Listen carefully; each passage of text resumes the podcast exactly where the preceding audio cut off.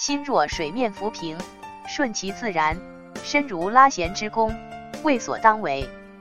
这是对森田疗法的体会，愈久弥新，无限丰富，与大家分享。一、森田疗法框架。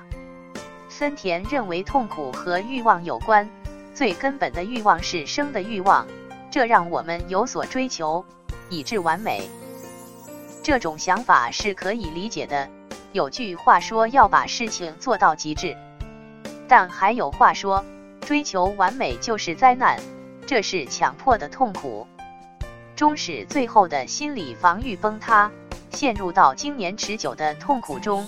强迫就是欲罢不能。比如想到一个观念，感到担心，另一方面又觉得是没必要的，并希望可以控制自己的情绪。以使自己内心平和，这就是一个契机。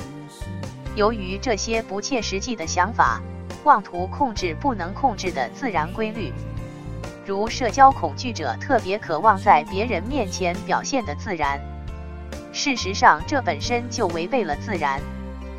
不安的情绪、莫名的想法、无意的感受等等，都是不可控制的，这是所有正常人都会有的表现。试图用意识控制意识，用情绪控制情绪，都是枉然。这就是思想矛盾的痛苦。这种人格表现称为神经质。神经质的人是很聪明的，但指向的是内省。因此，恢复到正常，就是打破思想矛盾的恶性循环，放弃对自身的过度控制。难受的就是难受，奇怪的奇怪。无意的就是无意的，这就是他们的本来面貌。同时，做自己的事情，获得自信而良好感觉，压抑得以释放。以上所述都发生在潜意识和潜意识中，所以常常不能自觉，不明原因。例如，社交恐怖者担心自己的表现，希望给人留下好的印象。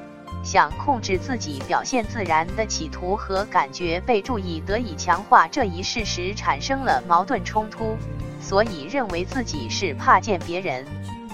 二，强迫症是什么？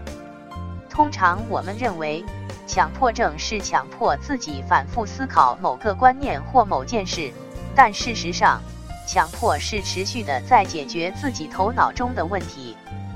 三。如何正确理解森田疗法？为什么那么多人看过森田疗法的书籍，但都没有好？不是森田疗法没用，这在于理解和领悟。强迫症是对抗，而森田讲的是绝对屈服。如果我们用森田疗法来对抗症状，这本身就是强迫，当然不会有效果了。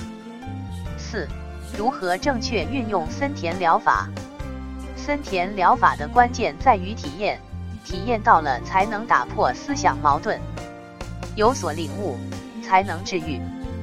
五、治愈的良好的感觉是怎么回事？运用森田疗法后，治愈的良好感觉是怎样的呢？不过如此，就是这样。当你享有此时，只说明你还在症状里。六，什么是真正的治愈？真正的治愈是无所谓复发的，复发了，说明并不是真的治愈。